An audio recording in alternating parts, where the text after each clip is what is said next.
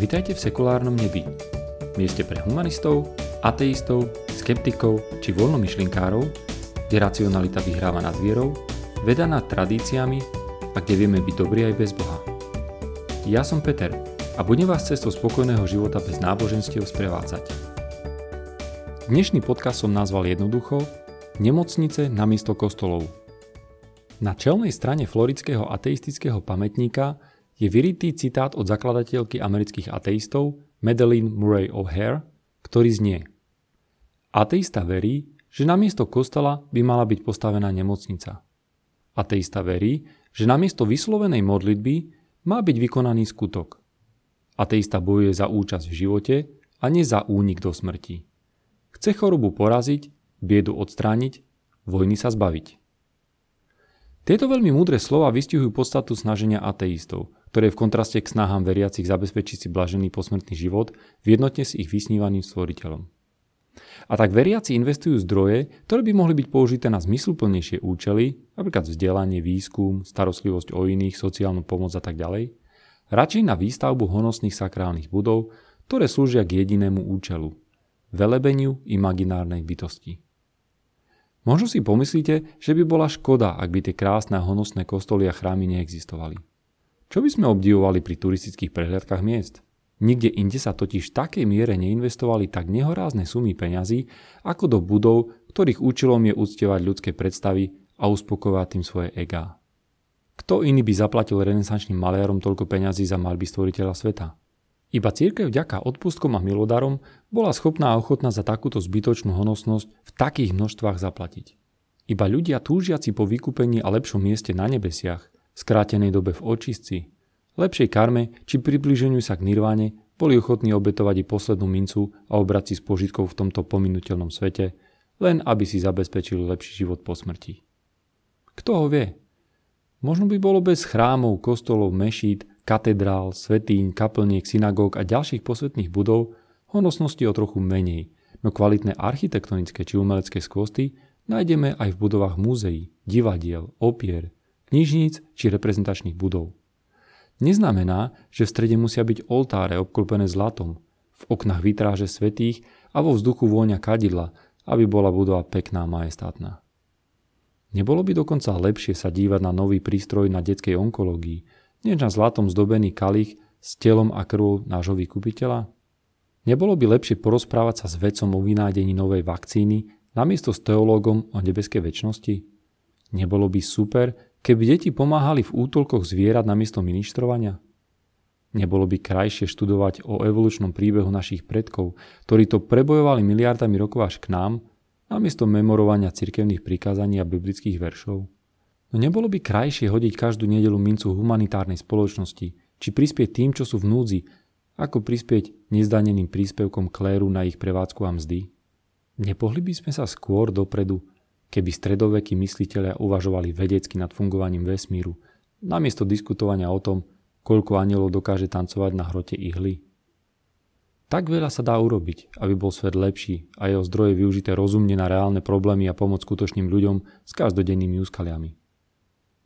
Realita je teda taká, že v maloktorej dedine nájdete školu či výskumný ústav, v takmer žiadnej nenájdete nemocnicu či liečebňu, ale v takmer každej dedine nájdete kostol, najvyššiu budovu široko ďaleko. Niekde stoja pre istotu hneď 2 či 3 kostoly neďaleko od seba.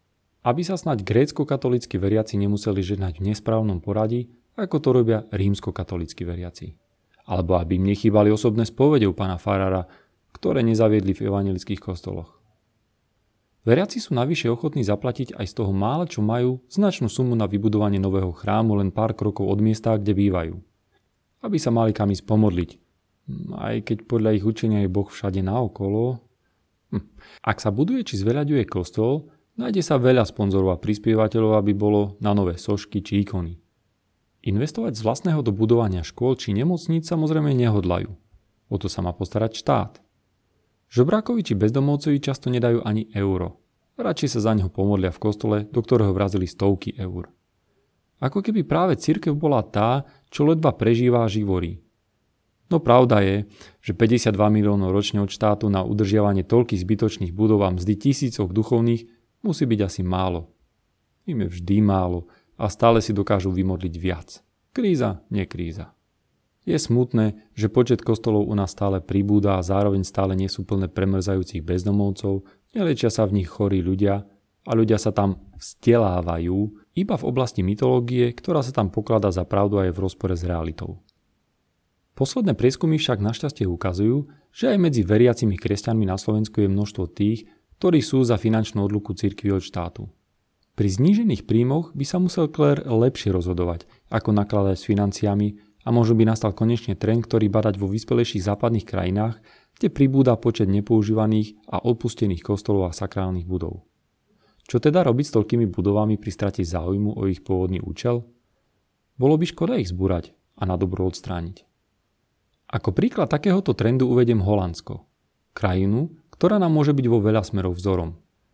Nie je totiž len environmentálne uvedomelou krajinou s vyšším počtom bicyklov než obyvateľov, či krajinou s najnižším počtom tehotných tínedžeriek v Európe. Je to aj krajina, ktorej mladá populácia pomerne rýchlo opúšťa náboženské zlozvyky. V roku 2017 po prvýkrát v krajine prekonal počet ľudí nepridružených k akejkoľvek náboženskej komunite tých s náboženskou vierou.